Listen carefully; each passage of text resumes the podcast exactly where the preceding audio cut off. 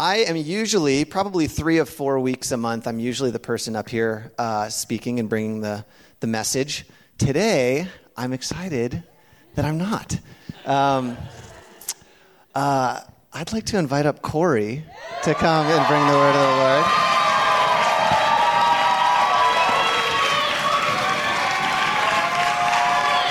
Lord.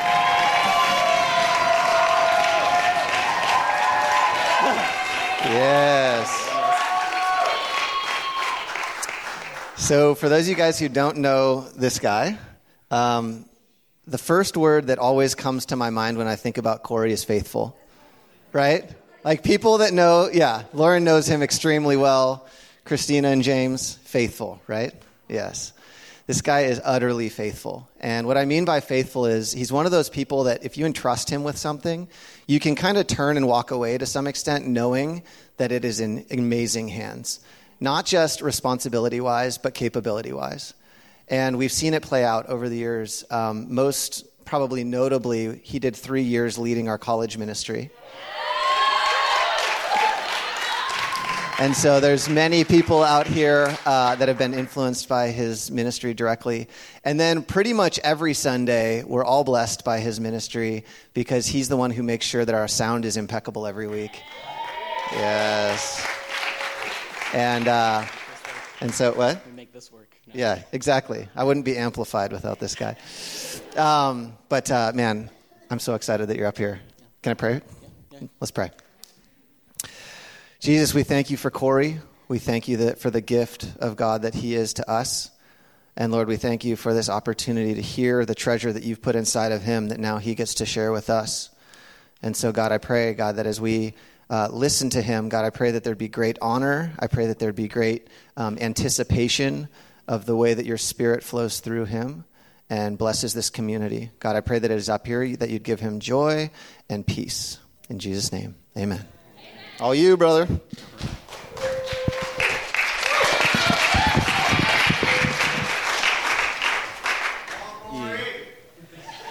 Now, I get to use this mic and figure out, like, what is awkward about this thing every single week. um, yeah, so thank you for the crazy welcome. Um, yeah, like like they said, my name's Corey. Um, I've been here for six and a half years now. Um, and the past three years, I was leading the college ministry with Christina Lee and Lauren Cabrera over there. Um, so super fun times. Now I'm with the sound team. Um, I mean, I've always been with the sound team. It's been a consistent factor. Um, yeah, so I'm super excited to be with you guys here today. I feel like um, the thing that I want to share today is kind of... Um, a word and kind of a theme that I feel like the Lord has been kind of unwrapping layers of in my life over the past year and a half or so. I feel like this is kind of a theme and a topic that he comes back to every once in a while. And I'm like, okay, like, Lord, we're still in this season. So I guess if I'm going to come up and share on a Sunday, it's still going to be on this general topic. But um, I'm really excited because I feel like there's a lot of good stuff here. Um, so yeah, so uh, the passage today is going to be uh, Matthew twenty-six, Jesus prays in uh, Gethsemane. No, I'm kidding. no, no, no, I'm not going to do it three weeks in a row. If you want to do it three weeks in a row next week, go for it. Um, but yeah, the the passage where we're going to be spending probably most of our time today is um, John twenty-one. Um, and that's the last chapter in J- the Gospel of John, where um, this is after Jesus' crucifixion, after his resurrection. He comes back, and this is the chapter where he has a very uh, specific and intentional conversation with Peter. Um, and I think that this chapter is great for understanding our walks and how Jesus views us in our lives, because honestly, we can basically self-insert ourselves into Jesus, Peter's shoes, where he has walked with Pete, uh, a lot of names. Peter has walked with Jesus all these years. He at first knew almost nothing about Jesus, right? Jesus goes to the Sea of Galilee, calls Peter out. He says, "Follow me." And um, that at, at that point in time, Peter just thinks that Jesus is a rabbi. He's just a teacher. But over the course of the years that they spend together, Peter starts to see Jesus' teachings. He starts to see Jesus' character. He starts to see Jesus' power. He sees Jesus heal people. And over the course of those years, and we've been going through Matthew for the past forever, um, so we also know that he has kind of grown as a person, right, with Jesus, in his walk with Jesus. We see that um, there was, you know, a moment where the, the disciples are on the sea together, and there's all this crazy stuff happening, and Jesus walks by on the water. And in that moment, somehow Peter has been with Jesus long enough where he knows, okay, in this moment, I can actually ask the Lord to have me also come out there. And we see that, like, as the Gospels go on, like, Peter's faith and his understanding of Jesus is actually growing. It's increasing. It's getting somewhere, right? And um, one of one of um, the really poignant moments is in Matthew sixteen, where uh, Peter, Jesus is talking to his disciples, and he asks them, "Who do people say that the Son of Man is?" And they said, "Some say John the Baptist, others say Elijah, and others Jeremiah or one of the prophets." And he said to them, "But who do you say, who do you say that I am?" And Simon Peter replies, he says, "You are the Christ, the Son of the living God." And Jesus says, basically, "That's amazing. My Father has given you this revelation." And so we see that Peter, throughout all this time, throughout the years of spending time with Jesus, he's growing in his understanding. He starts to see Jesus as the Christ, the Messiah, and he starts to see the importance and the worth of who Jesus is. And I think uh, in we, we just passed this part in Matthew for ourselves too, so it's kind of nice, because the culmination of almost like the, the, the, the spiritual high of this journey with Jesus actually happens for him in Matthew twenty-six, where um, Jesus starts talking about how he's going to be crucified soon, right? And um, the in Matthew twenty-six, Jesus says, "You will all fall away because of me this night. For it is written, I will strike the shepherd, and the sheep of the flock will be scattered. But after I am raised up, I will go before you to Galilee." Peter answered him, "Though they all fall away because of you, though these disciples, I will never fall away." And Jesus said to him, "Truly I tell you, in this very night, before the rooster crows, you will deny me three times." And Peter said, "Nah, even if I must die with you, I will not deny you." And all the other disciples said the same. And I know, I think it's easy to look at this passage and see, it, it almost feels kind of silly, because Peter's saying this stuff and Jesus is saying, like, no, you're like obviously going to deny me, right? And I think when a lot of the time when we look at this passage, it's very easy to kind of uh, look down on Peter almost.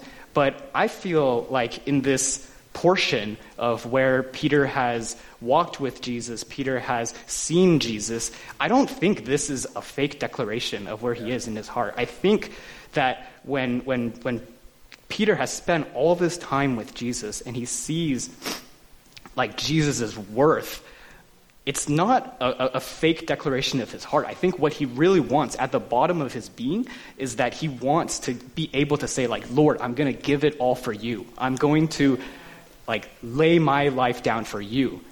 And I think that's where a lot of us at some point of our in our lives have also found ourselves, right? Where we say, okay, wait, actually, I'm, I've learned a lot about Jesus. I've encountered him in the secret place. And now I don't think there's anything else that is satisfying for this life. I don't think there's anything else that's actually worthy of living for except for Jesus.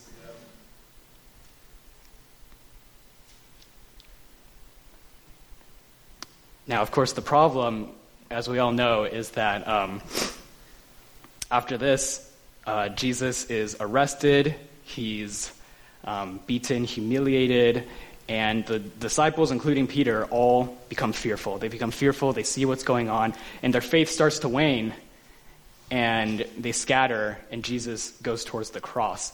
And we know that in, in, in that time, you know, we get very in-depth accounts of how, you know, people go to Peter and they go, "Hey, aren't you the one that followed Jesus all this time?" And he's like, "No, that's not me. That's not me." And he begins to not be able to measure up to where he thought he was, you know, where he he he thought that his faith was at a certain level. He thought he had a certain amount of love for Jesus, but actually when it came down to it, when he was faced with a situation, he completely and utterly failed, and he couldn't say anything otherwise. You know, it was it, it, it's a situation that feels unredeemable almost. But we also know that Jesus resurrects, and he comes back to the disciples. And that is kind of the lead-in to where we are now in um, John twenty-one. And so in John twenty-one, Jesus has um, Jesus has already appeared to the disciples twice, and in this scene, he's going. He uh, shows himself on the Sea of Galilee. The disciples all see him. He invites them over, and it's time for some breakfast. And then he's also going to say um, some words to Peter. He's going to address the issue of his heart, and he's going to tackle the thing that's been on Peter's heart for the past week or so after seeing his Savior get crucified.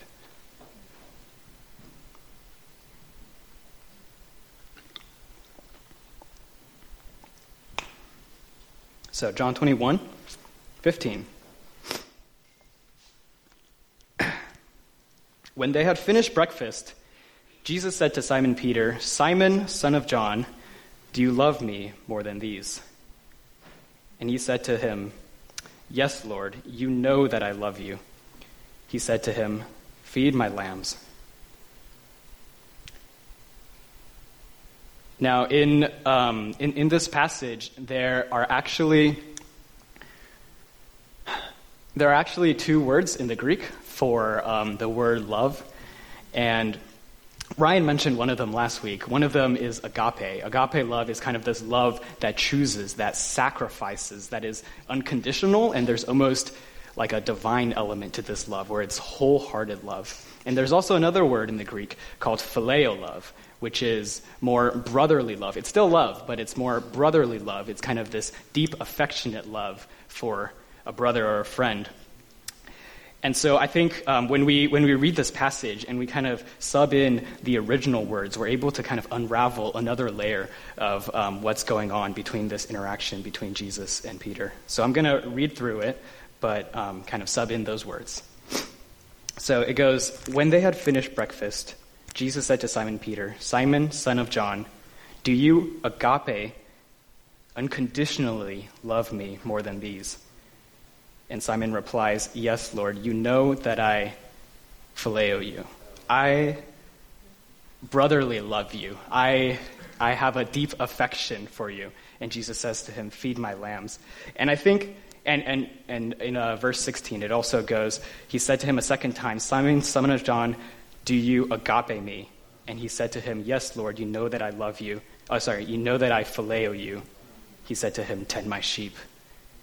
And so two times now, two times now, Jesus has asked Peter, "Do you agape me?" I remember those moments on that day where you said you would give it all for me, right? Like, do you unconditionally love me? Are you somebody who is actually Um, at that place? And Peter looks at his life, he looks at the state of his heart, he looks at, at even the hard evidence of his actions, right? And when he sees it all, when it's all laid bare in front of him, all he can say is, "No, I, I phileo love you. I only I can only say that my love for you is a phileo, affectionate love. I, I can't bring myself to the to the place of truthfully saying that I agape love you, Jesus." And then the third time, he says, "Simon, son of John, do you phileo me? Do you brotherly love me, affectionately love me?" And Peter was grieved because Jesus said to him the third time, "Do you phileo me?" And he said to him, "Lord, you know everything. You know that I phileo love you." And Jesus said to him, "Feed my sheep."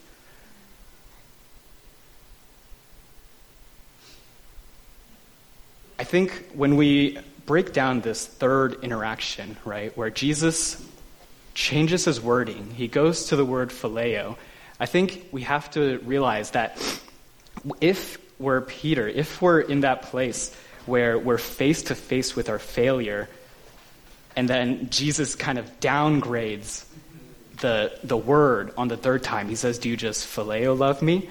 That's You can say right here, like, it grieves Peter. It cuts him to the heart because he feels like Jesus has to downgrade the love when he's making this call, right? And you can almost feel as if, because because Peter's grieved in this a moment, you can almost feel that he's also bracing for impact in terms of what Jesus is going to say for the call. The first two times he said, feed my lambs, tend my sheep. Like, if it's only phileo love, then like, what's Jesus going to say?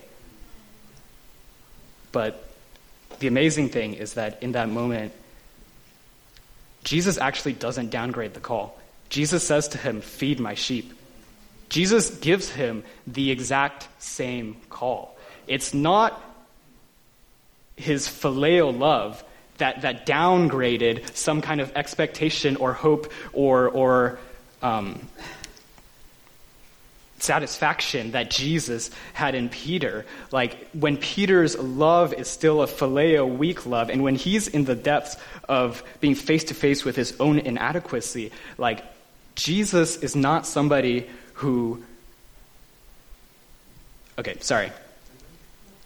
It's it's in the place of where Jesus says, feed my sheep, that you can almost hear him also going, yes, I know that you have just a phileo love, but this phileo love does not disqualify you, and you are still the one that I choose, and you are still the one that I am calling and that I'm trusting to build my ministry. And so the phileo love is not the love that takes us out of the game. Like, Jesus has much more planned for us than what we think our phileo love disqualifies us from. Um, I'm like, snotting up.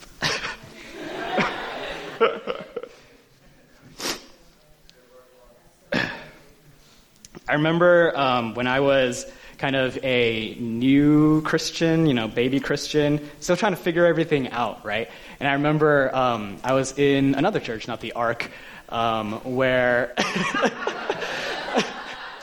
no, I mean, it has, it has nothing... uh, another great church. Um, um, but it was it was more on my side. I, I was trying to figure out this Christian walk. I um, had I, I saw people around me who seemed so sold out for God, right? I, I saw people who would pray like an hour or two every single day. They would serve out the wazoo, like joyfully, and and they were um, they were they were you know reading the Bible and getting just a ton of ton of good stuff. They're like, oh, I got to change this, this, and this in my life, you know. And I was seeing all these things, and for me, you know, at this point, I'd been Christian for maybe two years or something, and there was a part of me where when I saw all these people around me kind of living in this way, at least from the outside, there was a big question in my head of what's wrong with me, right? Like, what's going on in my walk where reading the Bible feels like dry bones, and I definitely don't serve with joy. I'm kind of doing it just because everyone else is doing it, and I feel like, you know, I feel like a useless lump if I weren't. Um, and... It was it was kind of the thing that was in the back of my head all the time, all the time. And I remember um, this was uh, at a point, like, we, we had just moved into a new apartment, and um, we had this walk-in closet in the apartment. And so me being a semi-new Christian, I was like, okay, well, I mean, everyone talks about how you've got to go into the prayer closet and pray, right? So uh, yeah, sure, I'll, I'll use this closet. There's a light in there so you can, like, see, you can still read and, and, and do whatnot. So I'm, like, in, in the closet um, praying to God.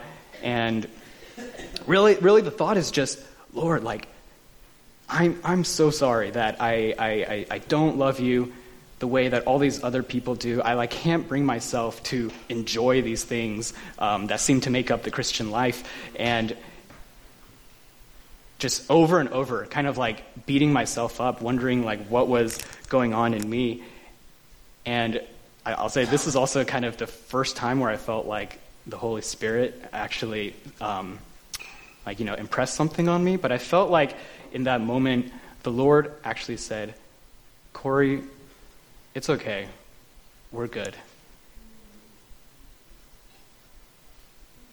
And it's like when the Holy Spirit talks to you, it's not just like this, right? It's kind of like the, the, the word good had had layers to it, you know, where where the word good was not just like, oh, you don't have to do anything ever, and, and then, like, you're good. But it, it was it was this kind of, like, deeper reminder and deeper um, unraveling that the Lord was doing, where he was reminding me that my worth and my um, the way that he views me is completely encapsulated within the cross. It's completely encapsulated within the fact that he has already died for me, and my, I don't need to find my worth in all these other things, which are great, but like I was trying to find my confidence, like I could not boldly approach the throne because I saw all the deficiencies in my own life. And I think that's what Jesus is doing here, where he sees us when we have the weakest love. He sees us when we're unable to pray, you know, un- unable to hear him, like hesitating to pray. We're losing fire in our hearts. Maybe we're at a place where we used to be at a super, you know, crazy spiritual high, and these days we look at our lives and it's like, what am I doing compared to my former glory? Or maybe we're at the beginning where we see the glorious, you know, Christian walks in other people, and it's like, oh my God, I definitely don't measure up to like this person's walk, you know. And I, I, I think um, what we see here is that Jesus does not show disdain for Peter's weak love. He he sees the love that does not measure up, and he calls him back into the exact same thing.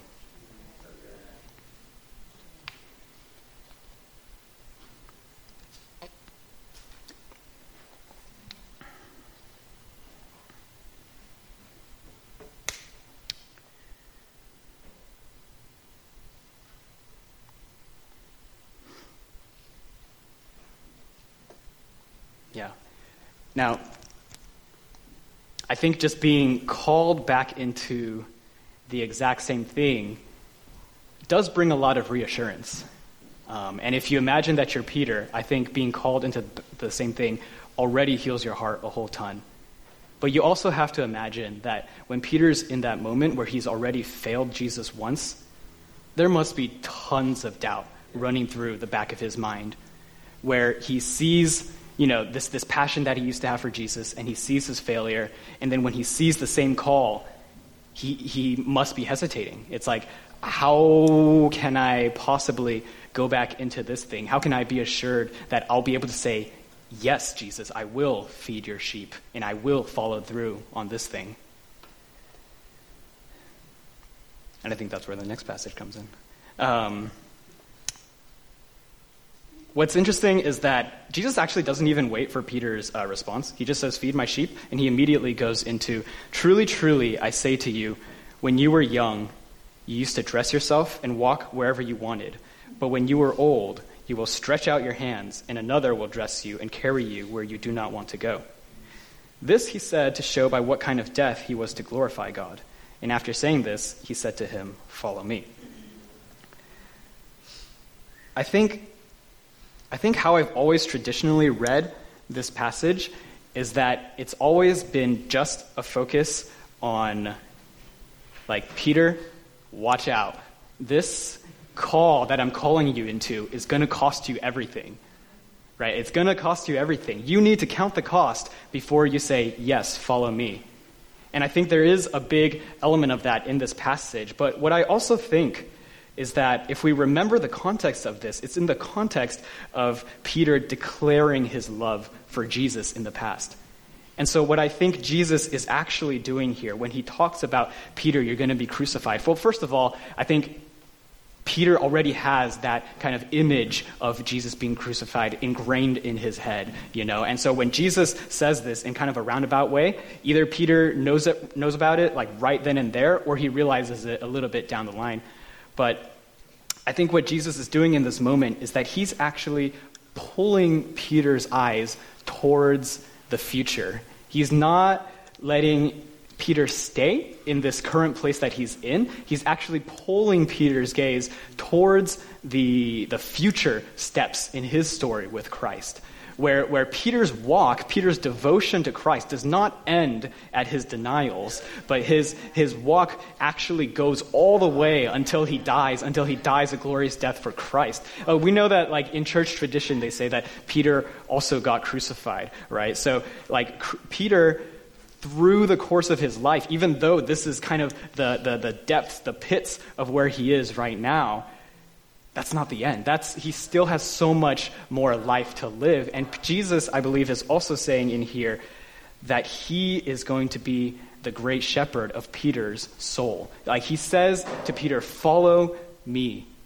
Follow me. And this thing that you've been holding on to in your heart, this desire to give your whole life to, you know, th- this whole life to me, it's done in the context of follow me. I'm going to be the one to shepherd you into that place of wholehearted abandon for me.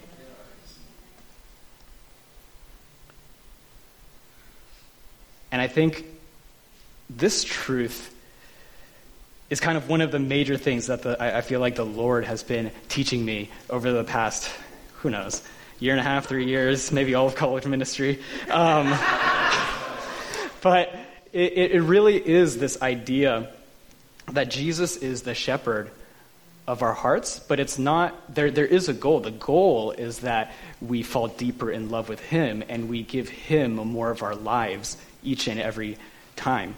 Um, and also that Jesus is faithful to be the shepherd. Like he's he's he's the one that actually wants to do this. Um, I, I don't know if you guys, how many of you guys know, but I have um, a little brother uh, at home, and he's he's like thirteen right now. Um, if you want pictures of him, I can like show you on my phone later. He's super cute. He's just starting eighth grade. Um, Who knows how long, how much longer he's going to be cute for? Uh, I mean, um, but uh, I remember back when he was kind of two or three years old, I was trying to teach him how to read, and this was this was not a glory moment for me, okay? Because at this at this point in time, my my brother had already known how to like um, sound out individual letters, right? Like T, T, O, A, you know. And we were reading this book together, kind of, not Doctor Seuss, but something similar to, you know, Hop on Pop, something like that, where you can kind of swap out the consonants on the beginning of words, you know? And and as I was as I was teaching my brother, I was like, okay, good, uh, you just gotta, you know how to sound things out, so now you just gotta, now you just gotta link it together, you know, just link it together. Like, all right, what's this letter? T, T. I'm like, okay, great. O, A, P, P. I'm like, great. What is that? You know, linked together as? He's like, I'm like, okay, okay, okay, okay. It, it's to upper, to upper, top, top, top. Okay, great. So you get it, right? He's like, yeah, top. Great. Um, and we go on to the next word, pop, you know, p, ah, p. And we go through this process again. And we probably went through ten, fifteen words, like, they all end in O P. They would just, like, swap out, you just swap out the first consonant. And if I'm honest, like, in that moment, I was getting really frustrated. Like, I definitely could not hold back, like, my annoyance at my brother. And in the back of my head, I was like, dude, it's just pattern recognition. Like, how can you,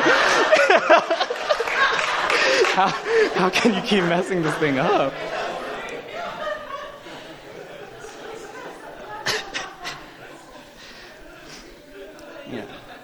Maybe that's a reflection of like, you know, how you view yourself, et cetera. Um, no, but um, but the thing is, you know, maybe I gave up that day because nothing was happening. But I mean, the next day, I still went back and taught, tried to teach my brother how to read. You know, it's not like he didn't get it once and then boom, I just give up. I, I know that in his future, he's gonna eventually learn to read someday.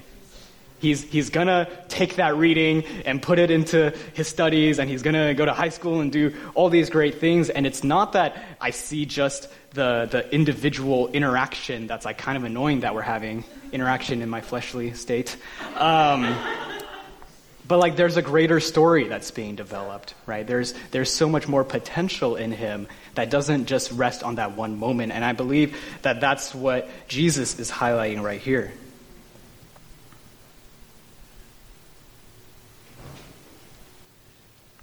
Yeah, like when Jesus, when Peter comes face to face with his own failure, but then he also comes face to face with his Savior, he has to swap one for the other, where he sees that his Savior has this unconditional love, unconditional acceptance, and his Savior is also giving him assurance that when he takes a step towards Jesus, like he's actually taking a step towards that future where his life is set apart for him and his his whole life is blazing white worship for his King.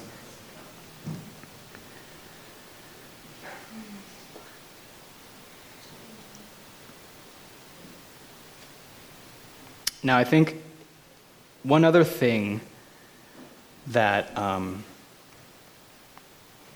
kind of hinders this um, walk towards the Lord that I feel like the Lord has really kind of um, highlighted un- and unwrapped for me is that a lot of the time our hearts are just hard.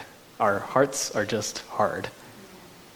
And there is, like, what what, what does that mean, right? It's kind of, there's a, a, a sense of hopelessness in our hearts that, oh, if I read the Bible, I've already read it every single day this month, and I feel like it's been dry bones.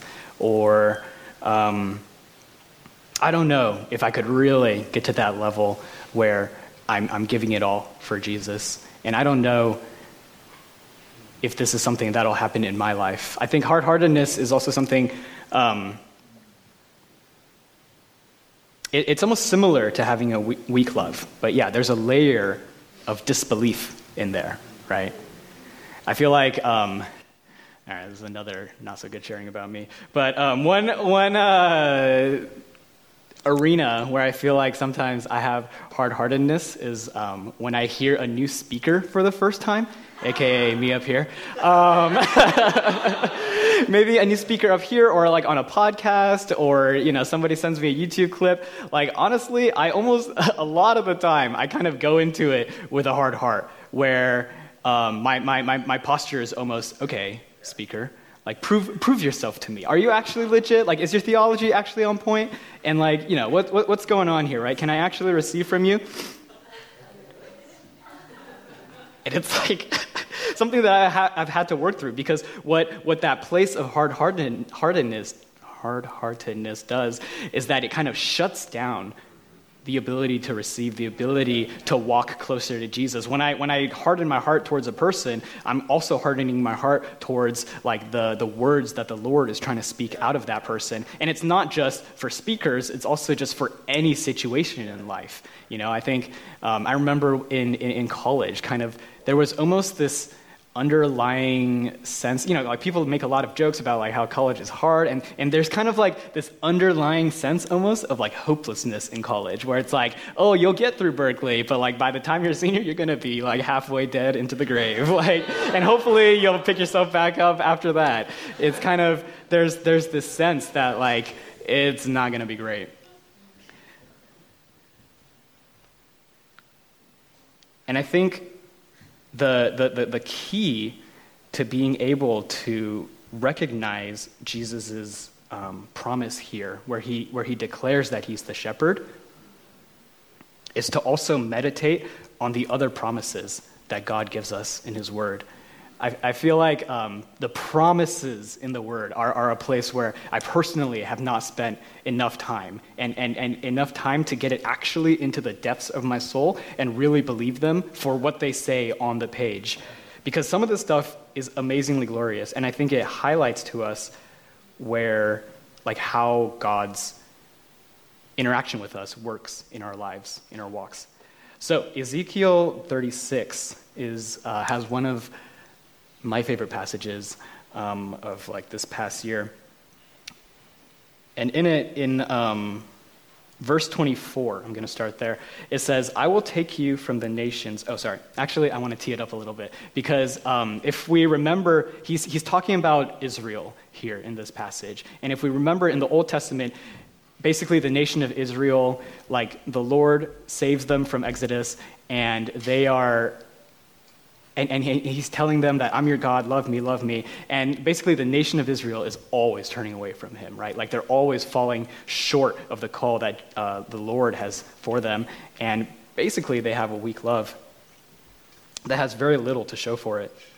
But in that moment, in response to this heart posture of Israel, the Lord comes in and he says, I will take you from the nations and gather you from all the countries and bring you into your own land. I will sprinkle clean water on you, and you shall be clean from all your uncleannesses, uncleannesses, and from all your idols I will cleanse you, and I will give you a new heart, and a new spirit I will put within you. And I will remove the heart of stone from your flesh and give you a heart of flesh. And I will put my spirit within you and cause you to walk in my statutes and be careful to obey my rules."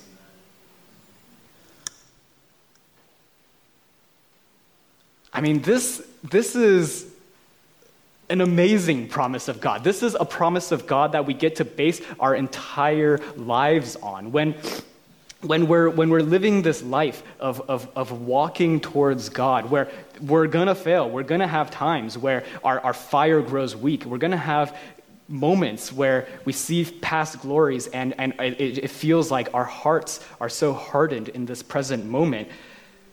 This is this is the promise of the new covenant that the Lord declares over his people. He promises us that he is the one that removes our heart of stone. He is the one that gives us a heart of flesh, a, fle- a heart that is soft, that is that is open to his word, a heart that is open to the things that he wants us to do. And he puts our spirit, his spirit inside us and causes us to walk that walk towards him, to obey his rules, to love him wholeheartedly. Like this this walk that we have of knowing Jesus, of, of devoting our entire lives to him, it's not a walk where we come in and, and, and, and try to just white-knuckle our way into loving Jesus more. Like every single day, I'm going to pray for this amount of time, and like hopefully then I'll look good, or not even look good, really. Like ho- hopefully by then, like I'll I'll love him a certain amount. But I think it's a thing where we need to reorient where is the source of this transformation. The source of this transformation is not from the things that we do actually. Though they help, though being, you know, diligent in prayer and reading and everything helps, like the ultimate source of our faith cannot be in the things that we're doing. Like loving Jesus wholeheartedly is way too hard if we're the ones who need to be mustering up the energy and the discipline to be doing this thing.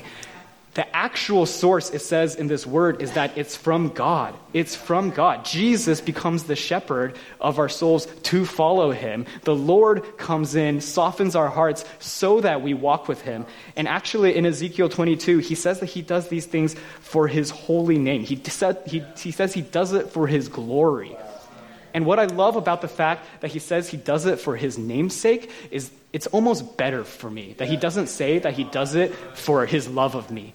Because I don't always feel lovable. I don't always feel like there's, you know, the, the, the sun is shining on me, God's favor is on me. But when, when the promise is rested on his own desire to glorify himself and his name, that's an unshakable promise. That's an unshakable promise. And we need, I think, to get this thing deep, deep, deep into our hearts. Where we come, when we live this long, long, long life of following Jesus, we come to the realization that it's not a life of just kind of forcing ourselves to do each and everything that's expected of us, but it's a life of transformation done by God himself that we just need to step into. And so there's a hope when we read the Bible and it hasn't been life-giving for a month, two months, three months, there's a hope that the Lord is working in the background, that he is changing our hearts from a hard heart into a soft heart because he's doing it for his name. This is the thing that pleases him. He does not go back on his name.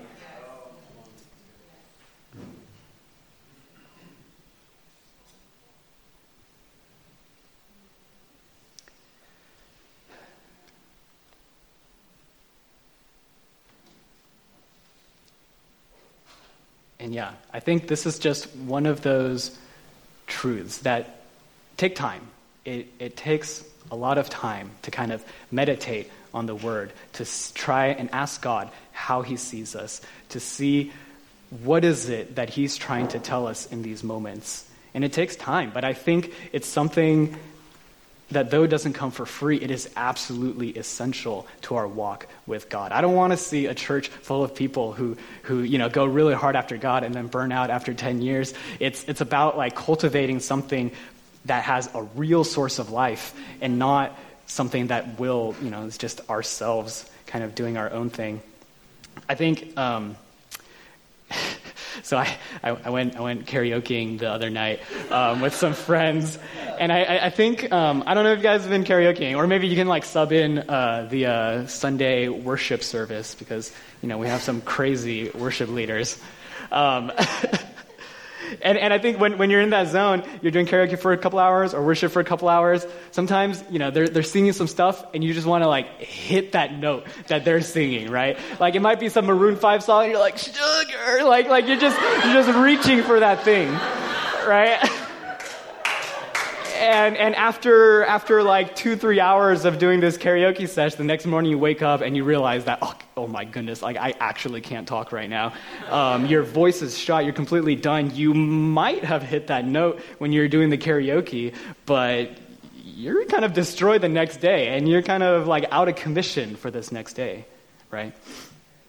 And I, I think, and it's one of those things where if you knew uh, maybe good vocal technique, you know, maybe get some lessons from people like, oh, how do I support my voice? Or actually, I don't know that much about singing, but um, like, you know, oh, what's what's what's good technique, right? How do I how do I sing well without destroying myself?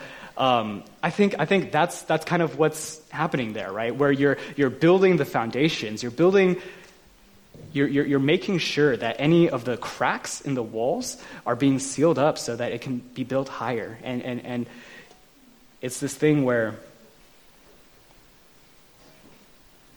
yeah, I, I think the most important thing we can do in the Lord is ensuring that our foundations and that our heart posture towards him is always in the right place. Because we, we're, we're people who tend to drift. You know, Jesus says that, like, you know, there was that scene in the Gospels where he looks on the crowds and they're scattered, and it says that he looked on them with compassion, right? Like he's the shepherd who looks on his scattered sheep with compassion. And we're, in a lot of ways, just sheep who are really prone to, to, to scattering around and, and not fixating on what's what and, and, and not having our hope in the one who can achieve that hope.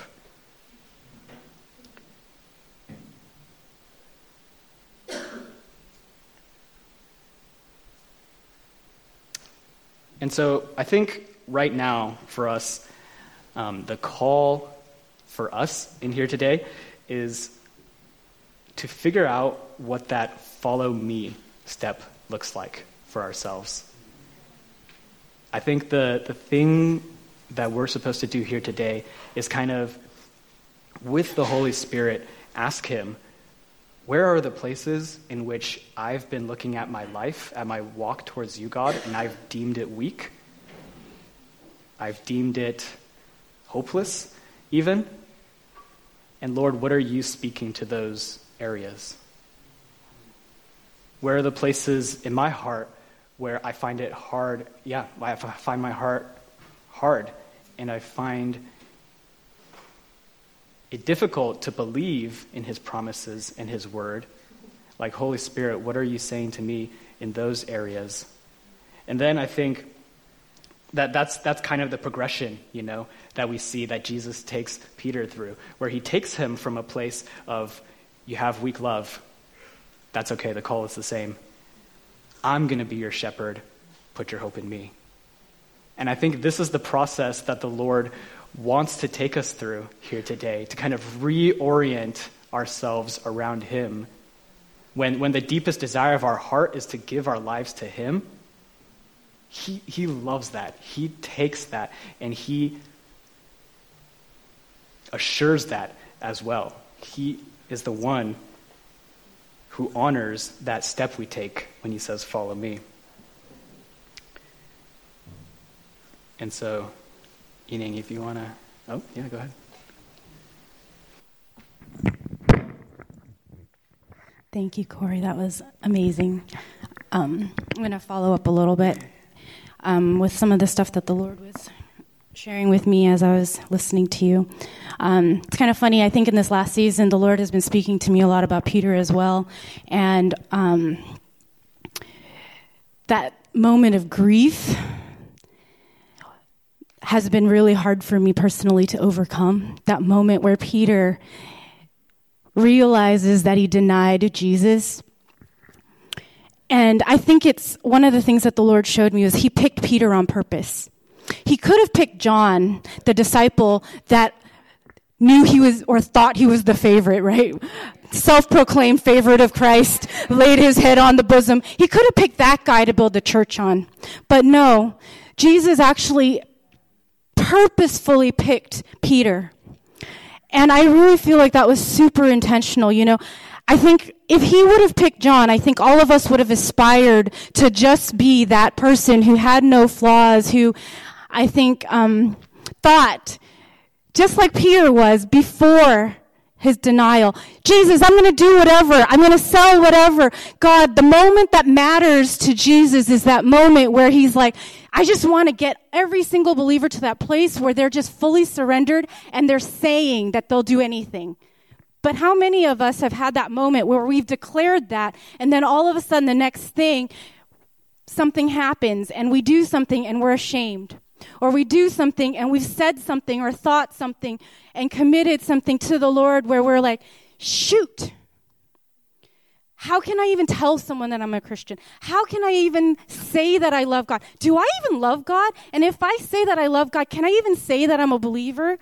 And if other people knew this, how could anyone follow Jesus? Oh my gosh. And sometimes we feel that we need that from other people. I don't know if I can even go to church anymore if everybody's like that. Well, good news. We're a bunch of Peters. We're not all John the, the Beloved. And I think that it's completely on purpose. It's not good news until we realize that we're all Peter.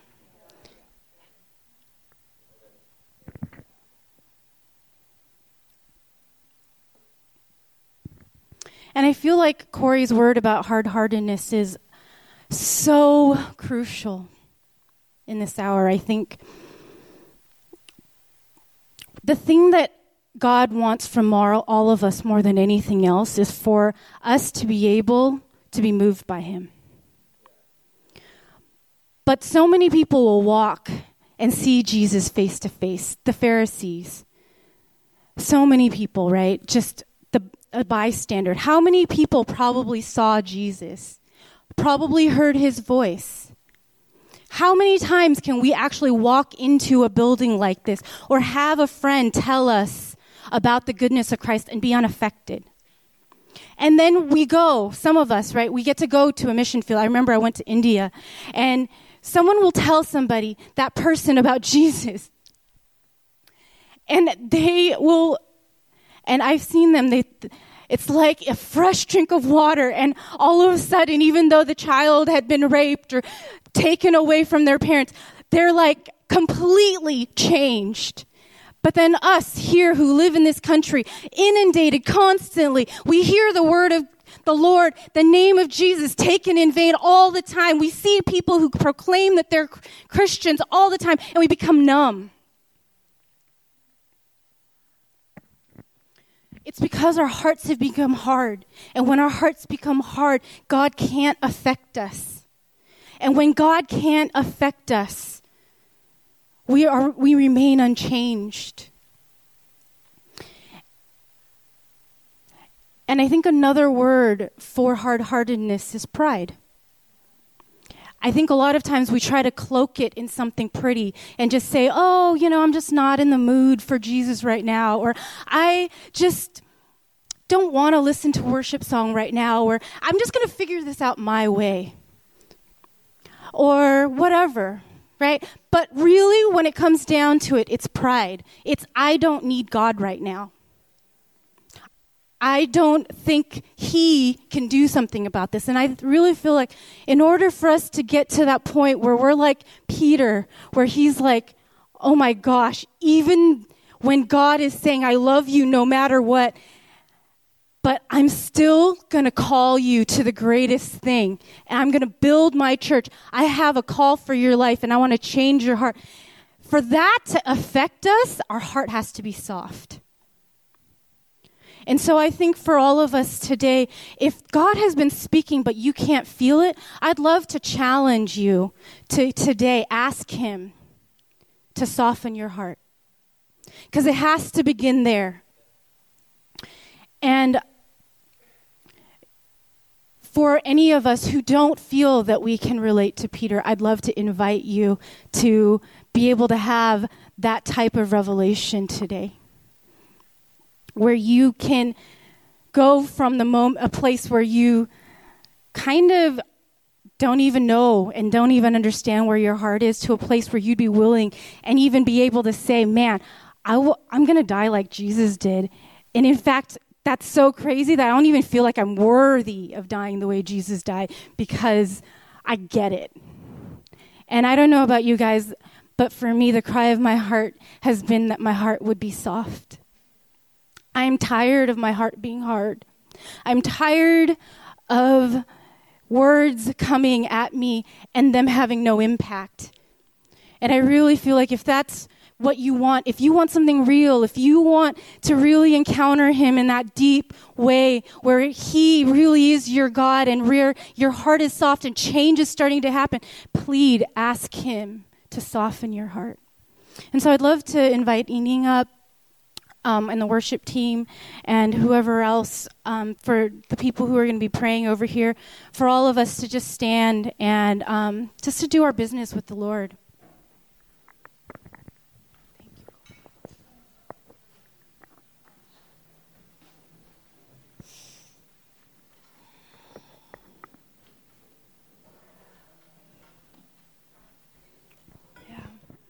For those of you guys who have a response, I'd love you to put your hand on your heart right now. And just whatever parts of this prayer resound with you, just agree with it or pray your own. Jesus, for some of us, Lord, we need to remember, we need to be at a place where we recognize the good news is good news again. That we actually are Peter. That we actually don't love you as much as we think.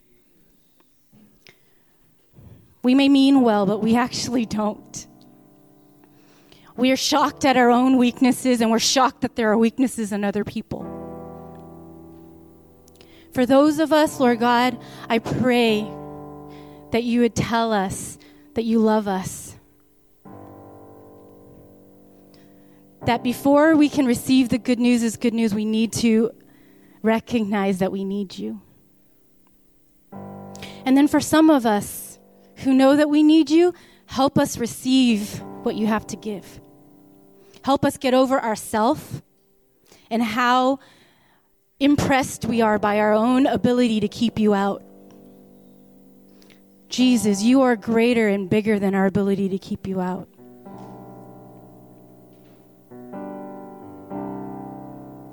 Father God, if there's hardness of heart or pride in us today, we repent.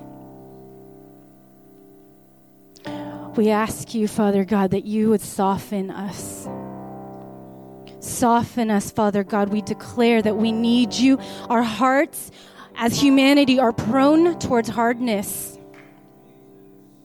And we need you. Only you are able to keep our hearts soft. Lord God, it's not a one moment of softening. It is constant softening for you to turn our hearts of stone into hearts of flesh, God. And in that place of openness and softness, come, Jesus, come. Come, Holy Spirit, come. Change us. Be our God. Reveal to us that we need you. And when we know that we need you, show us that you're there. Thank you, God. I pray that you'd reveal to us as a people, as a world, as a culture, as a society, that we need you, God. We repent for the ways that we've turned away and have diminished your name and our need for you, Christ. We need you in our city. We need you in our nation. We need you in our world, God. Forgive us, Lord God, for turning our backs on you and our need for you, God. Nothing good can happen apart from you, oh God. Bring us back to that place where we need you and we recognize that apart from you, there is no good thing. Thank you, God. In Jesus' name, amen. If you want to respond, come, and there are people who will pray for you. Amen. You can pray at the altar as well if you want.